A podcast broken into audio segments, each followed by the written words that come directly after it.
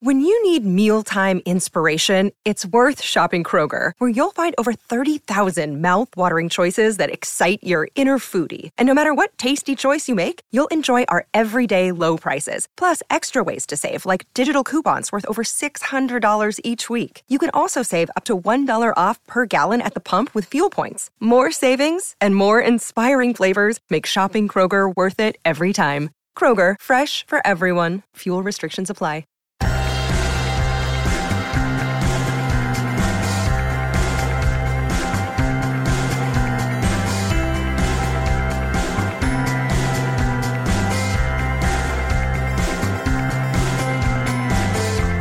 Hello, and welcome back to another episode of Beyond the To Do List. I am your host, Eric Fisher, and this is the show where I talk to the people behind the productivity. This week, I'm sharing a conversation I had with Jason Harris. He is the CEO of the award winning creative agency Mechanism and also co founder of the Creative Alliance. He has a brand new book out called The Soulful Art of Persuasion The 11 Habits That Will Make Anyone a Master Influencer. And that's what we talk about in this conversation. We talk about the word persuasion, we talk about the word influence and influencer, though not necessarily that kind of influencer, the word that gets thrown around a lot lately with people online and taking, you know, selfies on Instagram. That's not necessarily what we're talking about here. We're talking more about the dirty word of persuasion in terms of getting people to do not just what you want them to do, but what maybe they need to do or what you mutually both need to do together. And we talk about the four principles of being a master influencer. And we can all agree that part of productivity is not just getting other people to do what you say they need to do or that you know they need to do, although that might be presumptuous, but especially in a leadership position, this is very helpful. It's also helpful to know how to be a master influencer of yourself, taking some of these principles and applying them to your own influence on yourself can be very helpful as well. So I'll get out of the way and just say, enjoy this conversation with Jason Harris. Well, this week it is my privilege to welcome to the show Jason Harris. Jason, welcome to Beyond the To Do List. Thanks for having me, Eric. I'm excited to be here and chat with you. Glad to have you here. This is a topic that, you know, I don't know that we've necessarily touched on in the past with this show. We're talking about influence, which is a buzzword for a lot of people, but also persuasion. And I think a lot of people are like, wait, why are you talking about that on this show? Well, there's a reason. But before we get to that, actually, no, let's go there now. Let's go there now. Why not? Uh, do it. You know, I mean, again, the term influencers thrown around a lot these days. It's the brunt of a lot of jokes that you'll see on like sitcoms, things like that, or even drama. And also the word persuasion can sometimes be seen as a dirty word that you're coercing someone, that you're manipulating someone. All those words, persuasion, manipulation, coercion, even influence aren't bad words in and of themselves, right? It's just that they've grown to be synonymous with people using them for bad things or, or misusing them. Let's say that. So I'm curious, what is your definition of persuasion and influence? Why is it important we re clarify or redefine what those means or get back to the real meaning of those words? Yeah, it's true. And I think that's, you know, in the soulful art of persuasion, it's the word soulful, which is a very positive word right off the bat, mixed with that juxtaposition of persuasion, which is viewed, as you say, a bit of a of a dirty word. When you think of persuasion, you typically think of someone convincing you of something that you normally wouldn't want to do, right? And I don't think it should be a dirty word. I think persuasion is really the idea of being a more persuasive person is really based on personal character and having really strong character attributes makes you more persuasive. And when you're more persuasive, you then become a more influential person in maybe your job, your career, your personal life, and maybe your community. And so those two words go together. And I believe that you have to be more persuasive in your daily life to get to your end goals, whatever those might be. And persuasion really is based on personal character that's what makes people more persuasive in what they do. And I think we live in a world, whether we like it or not, of micro moments of persuasion all day long, whether you're persuading the company you work for that you want to be fully remote, or you're persuading your boss that you want a promotion, or you're starting something and you're persuading clients to take a chance on you, or you're persuading your spouse to go on the trip that you want to go on and he or she wants to go somewhere else or out to dinner or to the movies, whatever. We have these sort of micro moments all day long of persuasion. So we can't really put our head in the sand and ignore it. We have to kind of face it head on and try to really explore being more persuasive ourselves. And some of the most important achievements in human history were made possible by the act of persuasion. And even today, with what's happening, uh, you can see Steve Kerr do a persuasive speech about wanting to have stricter gun laws and, you know, whatever your stance is on guns. I think there, you know, 90% of the country believe it should be harder to get a gun. Not that we should ban guns, but that there should be a waiting period before you're allowed to get a gun. That is a persuasive thing that's happening in our society today, right now. And the most persuasive person that can lead that charge is maybe going to make change. We'll see. Yeah. And we're using the word persuasion and, and we're talking about swaying somebody to a maybe a specific viewpoint or getting them to acknowledge that there's another viewpoint that may have some merit to it. What we're really talking about is clear or clearer communication overall, right? Yeah, we're talking about clear communication and we're talking about exhibiting over time personal characteristics and attributes that make people influential. And sometimes you're bringing out, you're persuading someone to something that they might already feel, but you're approaching it in a way that helps them understand it. But it comes from who's doing the persuading. That's really what it comes down to. And if you're a trustworthy, transparent, honorable person, you're going to be able to persuade people much easier than if you're a transactional, narcissistic egomaniac, you're going to have a much harder time persuading people, especially in the long run. I love that you mentioned the word soulful already, hinting at the title of the book. And, and the title of the book is The Soulful Art. So I love that it's not just soulful, but it's a soulful art of persuasion. Yep. And the subtitle, even more so, The 11 Habits That Will Make Anyone a Master Influencer. And I think, again, talked a little bit about this already with the word persuasion. The word influencer is thrown around a lot these days, and so is persuasion. But like a lot of people hear that word influencer and they think of somebody who's like an always on promoting themselves, pushing themselves, it's less of a persuade you that I'm awesome and you should do what I say. It's more of a I'm stating a fact over and over again and I don't care what you think. It's not soulful at all. How do we switch from that? How do we get away from that? How do we move towards switching that perspective on influence and persuasion from a negative to a positive? Yeah, that's a great question. And sort of the asterisk when I think of the habits that make you a master influencer, I'm not talking about you're going to have a million YouTube subscribers you know, or you're going to be big on Instagram. That might be part of you building your own brand or identity, but it's really about being influential and an influencer in your organization or leading a company or whatever you feel like you'd be better served influencing in your personal life or in your professional life. And so that's what I mean by influencer. And so, you know, that can be a little bit misconstrued, but that's really what it's meant. And when you're more soulful, it really means that you have personal standards and values and taking that and putting that next to persuasion is, is how you become more influential. But it's striving to be better, motivating others. It's thinking about the community. It's not thinking about yourself or thinking about the organization at large.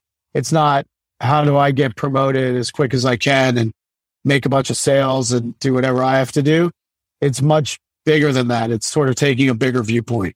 And that makes you a more persuasive person because you're constantly thinking about the community or the culture that you sit within. And you're not just thinking about your own, you know, financial or personal gain.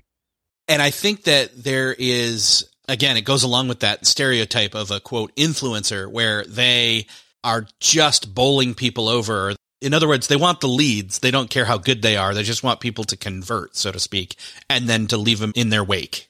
Yeah, that's exactly right. And we know those people because we've worked with those people, you know, yeah. and we know those people that everyone turns to for advice and counsel in a company because they're sort of like a rock and they set the standard and they're the culture and they're trustworthy and they're not gossipy and they don't create extra drama. And we know that they operate at a higher level. And what ends up happening is those persuasive people, they end up becoming leaders in organizations faster.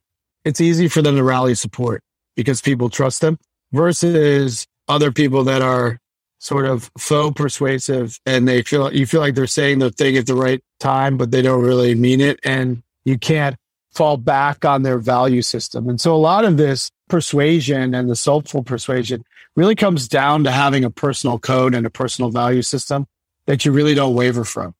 And so what I put in the book were sort of four values that have helped me build my own business and that I believe in and that I've had to learn over time. Like I didn't necessarily come out of the womb as like a generous person. You know, I was not a generous person. Like that's not my genetic makeup.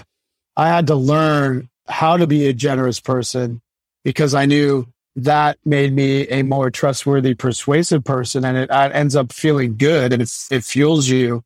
But those are some skills like some of these sort of macro principles that I have in the book. I had to learn those skills over time and I learned them by failing by not doing them. You know, I learned them by following my natural instinct, which led me to a lot of either people quitting or failing or, you know, not finding me to be the leader that they wanted me to be. So a lot of trial and error. Still searching for a great candidate for your company? Don't search, just match with Indeed. Indeed is your matching and hiring platform with over 350 million global monthly visitors, according to Indeed data, and a matching engine that helps you find quality candidates fast. Ditch that busy work. Instead, use Indeed for scheduling, screening, and messaging so you can connect with candidates faster. I wish I had Indeed when I was in the hiring process in roles in the past because it is a slow, arduous headache of a process to find the right people or at least it used to be, join more than 3.5 million businesses worldwide that use Indeed to find and hire great talent fast. In fact, in the minute I've been talking to you, 23 hires were made on Indeed, according to Indeed data worldwide. And listeners of this show will get a $75 sponsored job credit to get your jobs more visibility at Indeed.com slash to-do list. Just go to Indeed.com slash to-do list right now and support our show by saying you heard about Indeed on this podcast. Indeed.com slash to-do list. Terms and conditions apply. Need to hire? You need Indeed. What's something that works so well, it basically feels like magic? For me, I'm thinking air conditioning, noise canceling headphones, definitely. Meeting free Fridays? What about selling with Shopify? Shopify is the global commerce platform that helps you sell at every stage of your business. From the launch your own shop stage to the first real store stage, you don't have to just sell your own stuff anymore. With Shopify Collective, you can curate products to sell from brands you love and give your customers more variety and your business more sales. Shopify is your no excuses business partner. Sell without needing to code or design. Just bring your best ideas and Shopify will help you open up shop. Shopify also helps you turn browsers into buyers with the internet's best converting checkout, 36% better on average compared to other leading commerce platforms, and sell more with less effort thanks to Shopify Magic, your AI powered all star. Sign up for a $1 per month trial period at shopify.com slash beyond. Again, go to shopify.com slash beyond now to grow your business no matter what stage you're in. Shopify.com slash beyond. At Evernorth Health Services, we believe costs shouldn't get in the way of life changing care and we're doing everything in our power to make it possible. Behavioral health solutions that also keep your projections at their best? It's possible. Pharmacy benefits that benefit your bottom line? It's possible. Complex specialty care that cares about your ROI? It's possible. Because we're already doing it. All while saving businesses billions. That's Wonder made possible. Learn more at evernorth.com/wonder. You bring up generosity and there are four principles in the book, generous being one of them, original, generous, empathetic, and soulful. And then also there's obviously the 11 habits that will make anyone a master influencer. I'd love to break down the four principles and then also sure. talk a bit about the 11 habits interspersed. You just started with generous. Why not start there? Let's do it. So yeah, generous is really this idea of kind of habitually giving without expecting anything in return. And it could certainly be gifts. You know, like for me, whenever I read a book that I love, I always buy a couple copies and I kind of have them hanging around. And when I've talked to someone who's maybe going through something, and I'm like, oh, I sent them a book and I'm like, this might help the thing you're going through. I collect a lot of records. If I buy a great record, I might buy it, but I don't know who I'm going to give it to. I just kind of have it hanging around and then in conversation, really think about it. So part of it might be physical gifts, but that's a very minor part. A lot of being a generous person is giving people advice, giving people opportunities, doing introductions, connecting people to other people. If you ask me some good people for your show, I would certainly, you know, find those people for you. So that's what I mean by generous. And you don't get the impression that, that you're only looking out for yourself. You're sort of looking at the bigger picture. And then you start to build a much bigger, stronger network because of this generous sort of idea. And when I started my company and there were other people working in my same industry. I work in the advertising industry. My contacts and my clients and maybe production people that would make, you know, commercials for us or social media folks or influencers that we would hire for projects. I would keep those contacts like, I would hoard them. I would keep them like all to myself. And I realized that's super limiting because you're not getting connections back. And when I started being generous, giving people, if they ask me for advice, giving them a half hour conversation or counsel, giving away those contacts, connecting people freely, not worrying about where it was going to end up. It kind of pays back with compound interest because you're putting good things out into the world and you're not hoarding it. You're being generous by nature and that builds your character. But I, that's a skill for me. I had to really learn. Like it didn't come naturally to me in starting a business to just start giving people my time and giving things away. And I had to really build that habit by practicing it over time.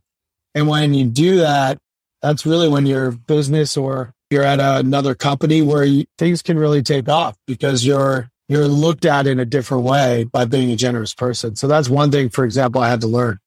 I've heard a number of leaders kind of address slash have friction with this, especially when it comes to being generous at scale and how productive that can or can't be.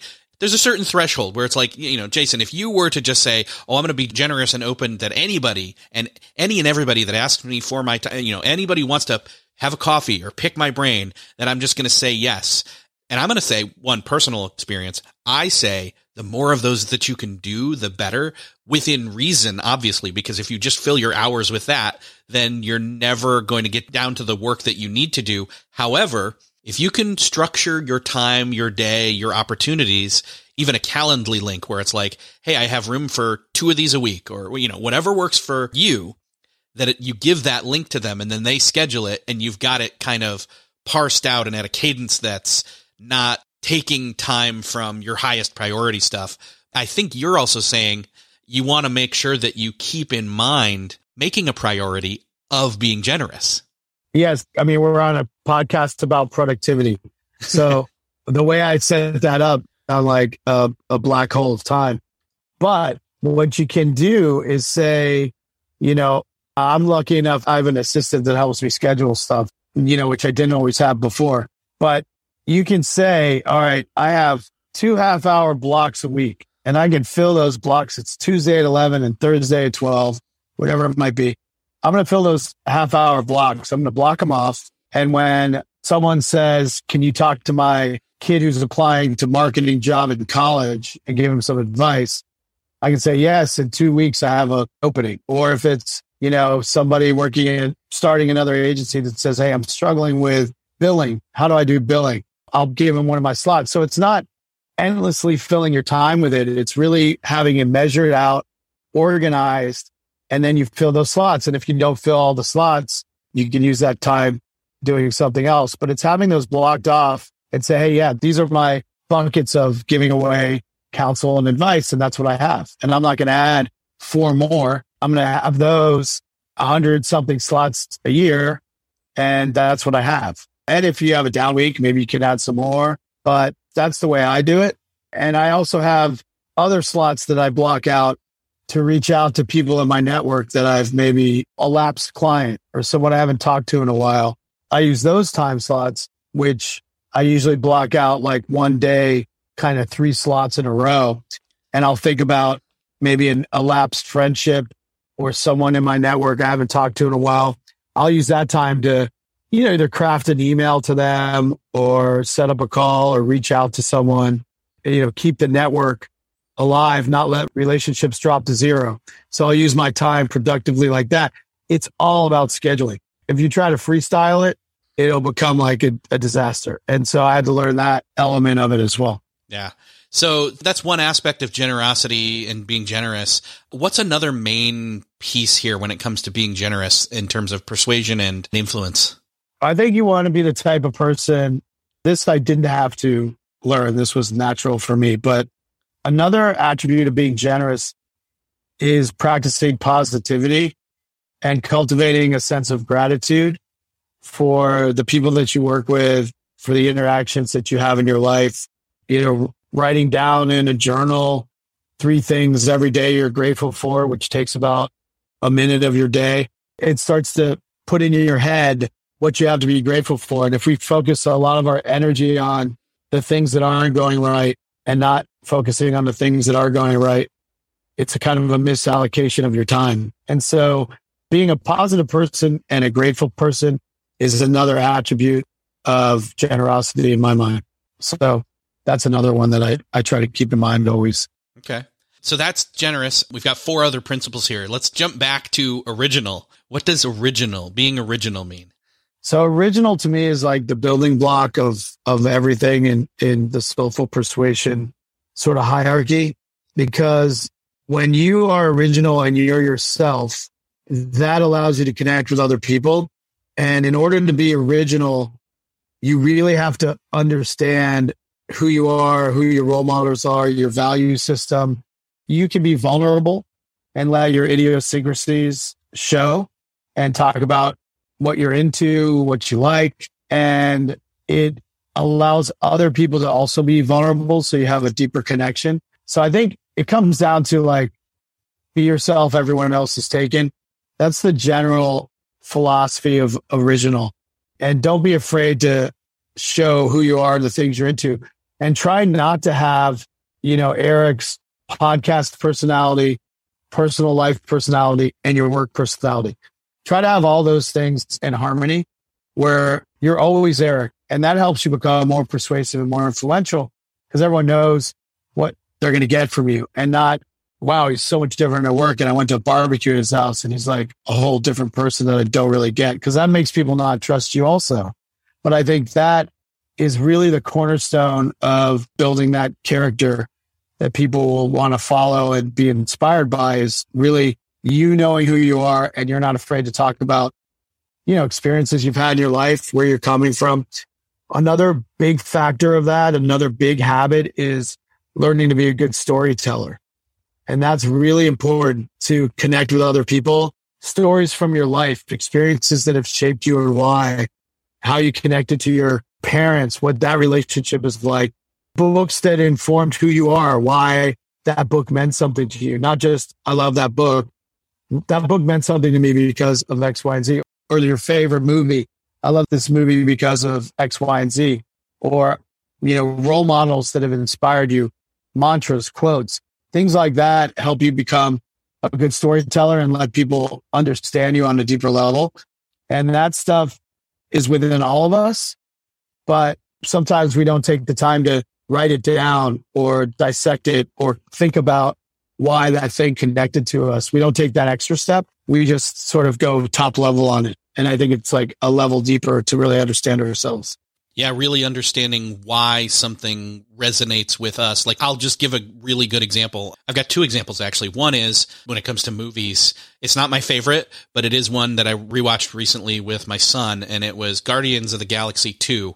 And I just kept going through that movie and thinking, why does this movie hit me so hard every time I watch it? One, it's so funny, but two, it's got like brother sister relationships, brother and brother relationships, father to son relationships, family relationships.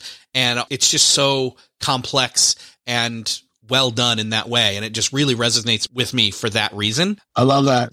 So there you go. And I know why, right? Like I, I didn't just sit there and like, this movie's so good. End of story. No, I know why. I'd actually love to dive in and talk with people about that. Not here, not right now, but so much of that too is like the father son relationship, you know, and, mm-hmm. and how that is, you know, trying to always get noticed and impress our dad is like, yes.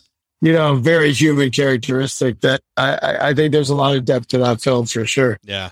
One of the things that you were also mentioning brought to mind a story from my life, a personal experience, 30 seconds here, where I was in, not this last time, but the time before that, I was in jury duty.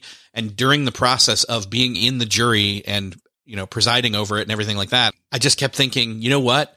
I want to, from this point forward, live my life in a way that anybody who knows me or knows of me will know that, like, if I was ever like put on trial or something, they'd be like, oh, yeah, there's no way he could have done this. I know him. I know who he is or his character and all of that. Right. So that's awesome. Yeah. I love that. I connected with when you talk about, yes, so this, see, this is what happens, right? You're sharing a story. I'm sharing a story. This is like a real life example. But for me, I always think about the original Blade Runner was like one of my favorite movies yeah. of all time. And there's this like 42 word monologue that the character who's dying at the end, you know, he's the, uh, oh man, what were they called? Replicants. Replicants. Yeah. Thank you. Yeah, they're called replicants. But it's like this tears and rain speech about all the things that this replicant had seen. And he ends up keeping the human alive, which, you know, we thought was a human. But it's basically reminding ourselves, you know, how precious human life is and that replicants see it so much that they want to become humans. You know, they want to live the human experience and that that's so powerful. And that sometimes we don't think about the preciousness of the life we've been given. And I always go back to like, I used to have it memorized, but I always go back to like, it's called the Tears and Rain monologue. But I always go back to that whenever I'm like, yeah, man, we need to be more grateful for being here. Like, even the replicants wish they were us, you know, and they're like more powerful than we are. All right, I got I got a little nerdy there. You no, know? no, I'm, I did not anticipate talking Guardians of the Galaxy and Blade Runner on this episode. I know that made me think about. So that. glad we like, did. I loved. Uh, so yeah, glad yeah, we did, and, and and in fact, that actually kind of takes us to these other two principles of being empathetic and soulful. Let's jump in on empathetic. Yeah, so empathetic is really, you know, it's it's an obvious one when you're thinking about persuasion to have a natural curiosity about other people and to get past the small talk and really engage in things that matter, really, really understand. Okay. Well, why do you have that point of view? You know, if you're trying to get consensus at a company, tell me why you have that point of view, not just, I don't like that idea. You know, what's beneath the surface? What's deeper? You know, a big part of being empathetic is understanding that the human condition is shared and that we all for the most part, have the same needs and the same goals. And it's sort of going in with that understanding versus we're all so divisive and so different. And it's, it's really trying to collaborate more, make it about the other person, not just make it about what you're trying to do. It might be backing down from a stance because now that you understand their point of view, yeah, that makes total sense. But it's trying to find common ground and approaching everyone with respect and as if they're an equal and they have equal point of view, even if you might be their boss or might be someone that works for you. And I think that's a, another skill that you can learn and take the energy to collaborate with others, understand their point of view more and really uh, find the common ground. There's the phrase, you know, pick your battles, but what if sometimes we realize there's not even battles to be had? It doesn't have to be a battle. It's a relationship. I love that. Yeah, because I think I think we often go into meetings as if we're preparing for a battle. Mm-hmm. You know, because we're trying to get someone on on our side, and it doesn't have to be a battle. It could be a conversation where you're trying to clearly articulate why you feel a certain way, and then try to find out. And it's not. I'm going to out argue you. You know, I'm going to whatever you're going to say. I'm going to tell you why that's wrong. It's more of like, here's my point of view. Let me really listen to your point of view. And then let's see if there's some agreement we can come to. And it's so simple, but as, as people, we normally don't do it. You know, we go in, we kind of hear ourselves. And, you know, you find this in your relationships, right? In your personal relationships, when you're in an argument with your significant other or friend or whatever it might be, you just sort of keep saying the thing that you're thinking over and over. And you think that repetition is going to convince them, but it, it actually doesn't. The way to convince them is to really understand where they're coming from, say that back to them, say where you're coming from, and then maybe say something that, that's in between. So that idea of empathetic is as simple as listen and try to find the common ground. Mm-hmm. And the thing that strikes me is this the words we use matter. When we frame it as we're, quote, going into this meeting and it's a battle versus a conversation, and we frame it that way. We go in with weapons instead of words and empathetic nature. Word choice is critical. I don't agree versus I understand your point and how you see it that way. What if we looked at it this way? You know, that automatically disarms them versus this idea of like, no, I don't, I don't, I don't agree. Uh, we can't do that. You know, and we can't do it because it's just not going to work. You know, you need to go deeper than that. And you need people to come out of a conversation not feeling like they lost, but feeling like they came out understanding the choice and why it's moving forward. This is about productivity. Sometimes that empathetic idea can take longer, right? It can take some extra beats in a process, but it also pays off in the long run because you took that extra step and every time you do that, you're building more people trusting you and understanding you and wanting to come to you with their points of view versus he or she never listens or they're going to do what they want anyway. So why should I even bother? That's not going to be useful in any aspect of your life. So we already mentioned the word soulful as part of the title of the book.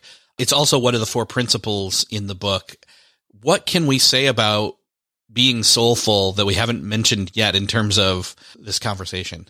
So I look at soulful, it's almost synonymous with being inspirational. And when you're inspirational, you have a more sort of personal authority because you're respected maybe in a different way. And really, for me, soulful comes down to two aspects. When we're thinking about being inspirational, it's striving to do something outside of yourself in your personal life. So it could be a cause you believe in. It could be applying a skill that you have to giving back to the community. There's a lot of different ways it, it can go. For me, it's using my skill of marketing and advertising to do pro bono work for, you know, getting people to vote or raising money for kids in need. But it's using the same skills that I have that I'm getting paid and start a business for to do some things beyond selling deodorant and sneakers. And that allows me to attract more clients. It allows the people that work at the company to feel like they're doing good. And it creates this more inspirational culture. And anyone can do it. We all have skills. You know, your skills might be you're a great podcaster, you know, social media well. And you can apply one of those skills to, I really believe in helping the homeless or combating climate change or helping people read, whatever it might be, helping people learn new skills, talk about themselves. You can apply that in a small way and you donate some of your time. I know it's all about productivity. This is an important thing. You donate some of your time or a day a year or an hour a week to whatever that one thing is. That makes you a more soulful person. You have stories to tell and you feel like you're doing something outside yourself that's one part of it. The other part of soulfulness is finding new skills and to always be learning. that makes you a more skillful person, which makes you more influential. And so I have this thing that I've been doing called skill hunting. Every two or three years, I'll focus on one new skill to learn. So everyone inside of us is like, man, I always want to be a photographer. Man, I always want to be a cook. I never have time to become a good chess player, whatever it might be. It's personally saying, all right, the next three years, uh, like for me, I always wanted to learn how to box. So I set aside, all right, for the next three years, that's going to be like my side passion that I'm going to focus on. And I'm going to start from zero. I'm going to go through the sucky part. I'm going to come out the other side, you know, semi skilled. It's like I'm going to be a professional boxer or I'm not going to become, you know, a famous chef. But then during COVID, my next thing was I never knew, learned how to cook. I'm going to learn how to cook. And it's just becoming a little bit skillful at it, going through the sucky part, coming out the other side and, you know, becoming proficient in more things. And you do that. It's a productivity podcast. So you do that over focusing on one extra thing for a period of time. And when you feel like you've learned enough of it, you still, all right, now I kind of know how to cook. I still box sometimes, but now I'm going to move on to learning three chords on the guitar. But it's not trying to do like 12 things at once. It's really systematically becoming, you know, skillful. So I call it skill hunting because, you know, you write down a list and you're like, for the next two years, I'm going to focus on this thing I always wanted to focus on to just be a little proficient at it. And that's one way to tackle it versus, well, I'm never going to learn how to play chess because I should have done it when I was younger or, you know, I, that kind of window passed. It's like, no, no, my next thing can be, I'm going to read some books on chess and play online and, you know, devote a little bit of time. So I know, you know, just enough to be dangerous at it. And so that's one view that I have. So skill hunting and trying to be an inspiration might seem like extra time on the books that people don't have, but it pays off in the long run and you can do it by balancing your time. Well, and, and I would say if you can schedule the time in your calendar, you know, your days, your weeks to consistently have practice on whatever that skill hunting designated thing is that you've got, the other key piece would be find something that's not screen related if you're always on screens for your day job and yeah. make it a healthy escape a habit and a hobby that really enriches you in a soulful way yeah i mean it can be something as simple as like all right in the next year i'm going to walk whatever 50 or 100 miles yeah like that's the thing i'm going to do and i'm going to listen to podcasts or music or just be alone with my own thoughts. I'm going to do it alone. Could be something that simple. I, I love that idea of like, yeah, I probably shouldn't be.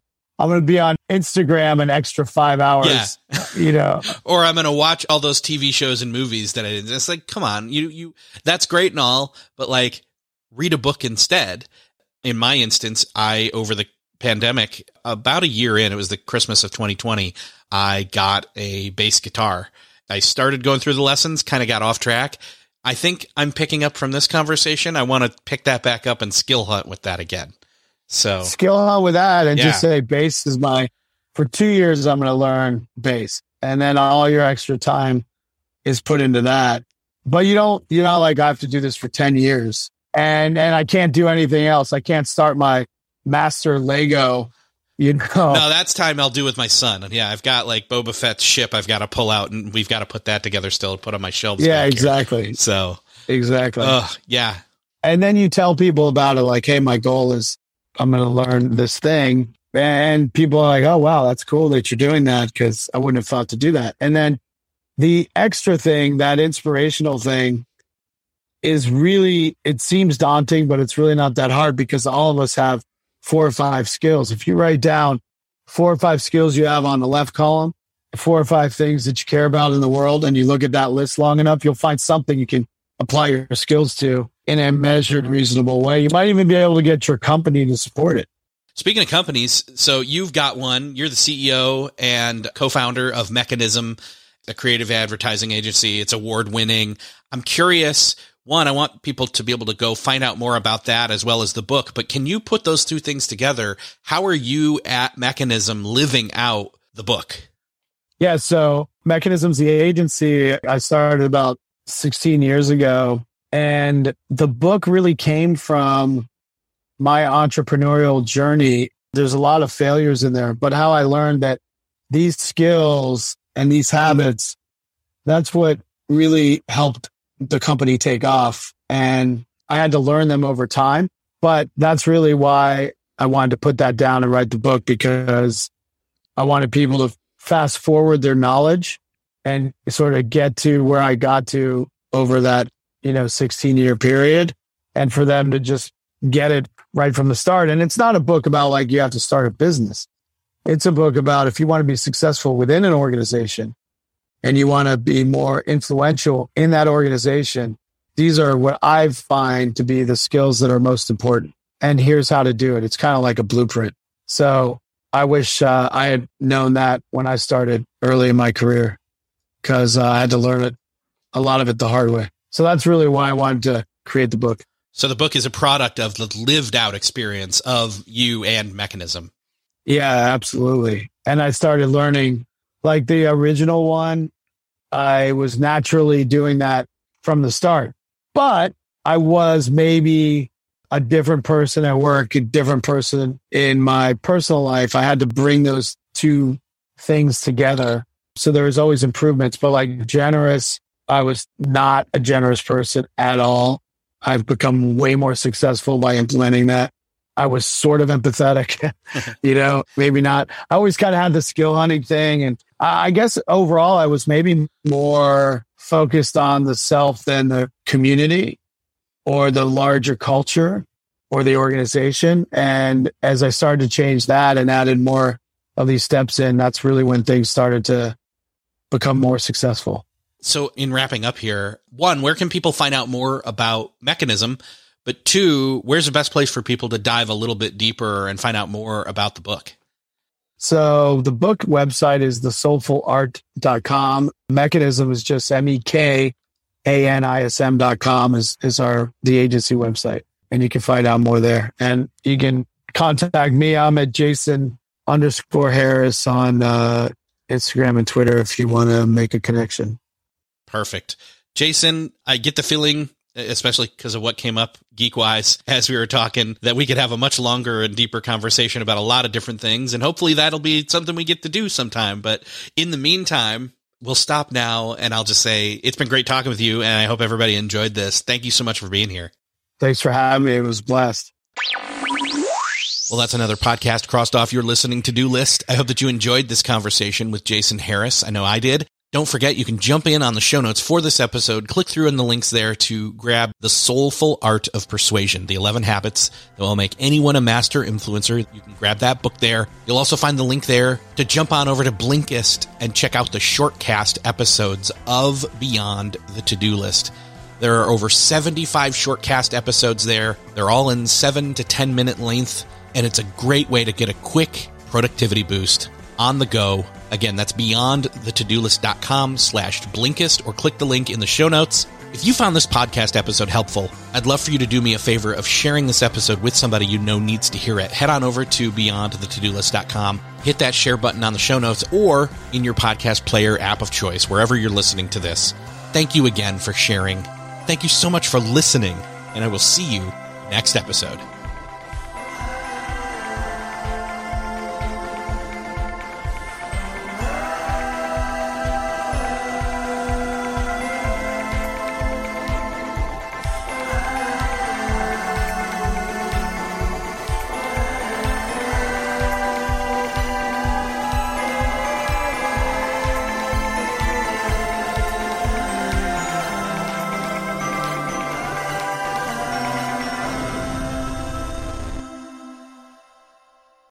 Thanks for listening to the end. If you're looking for a show to start helping you apply these productivity lessons on your business, check out Millionaire University. It's real lessons from real entrepreneurs teaching you what you need to know to improve your business or start one if you've been putting it off. It covers all aspects of business from starting marketing, growing, managing, and everything in between, wearing all the hats. And as an added bonus, I am conducting a number of those conversations, those interviews. So you'll fit right in. Again, that's Millionaire University. Just search for it in Apple Podcasts, Spotify, or wherever you're listening to this podcast.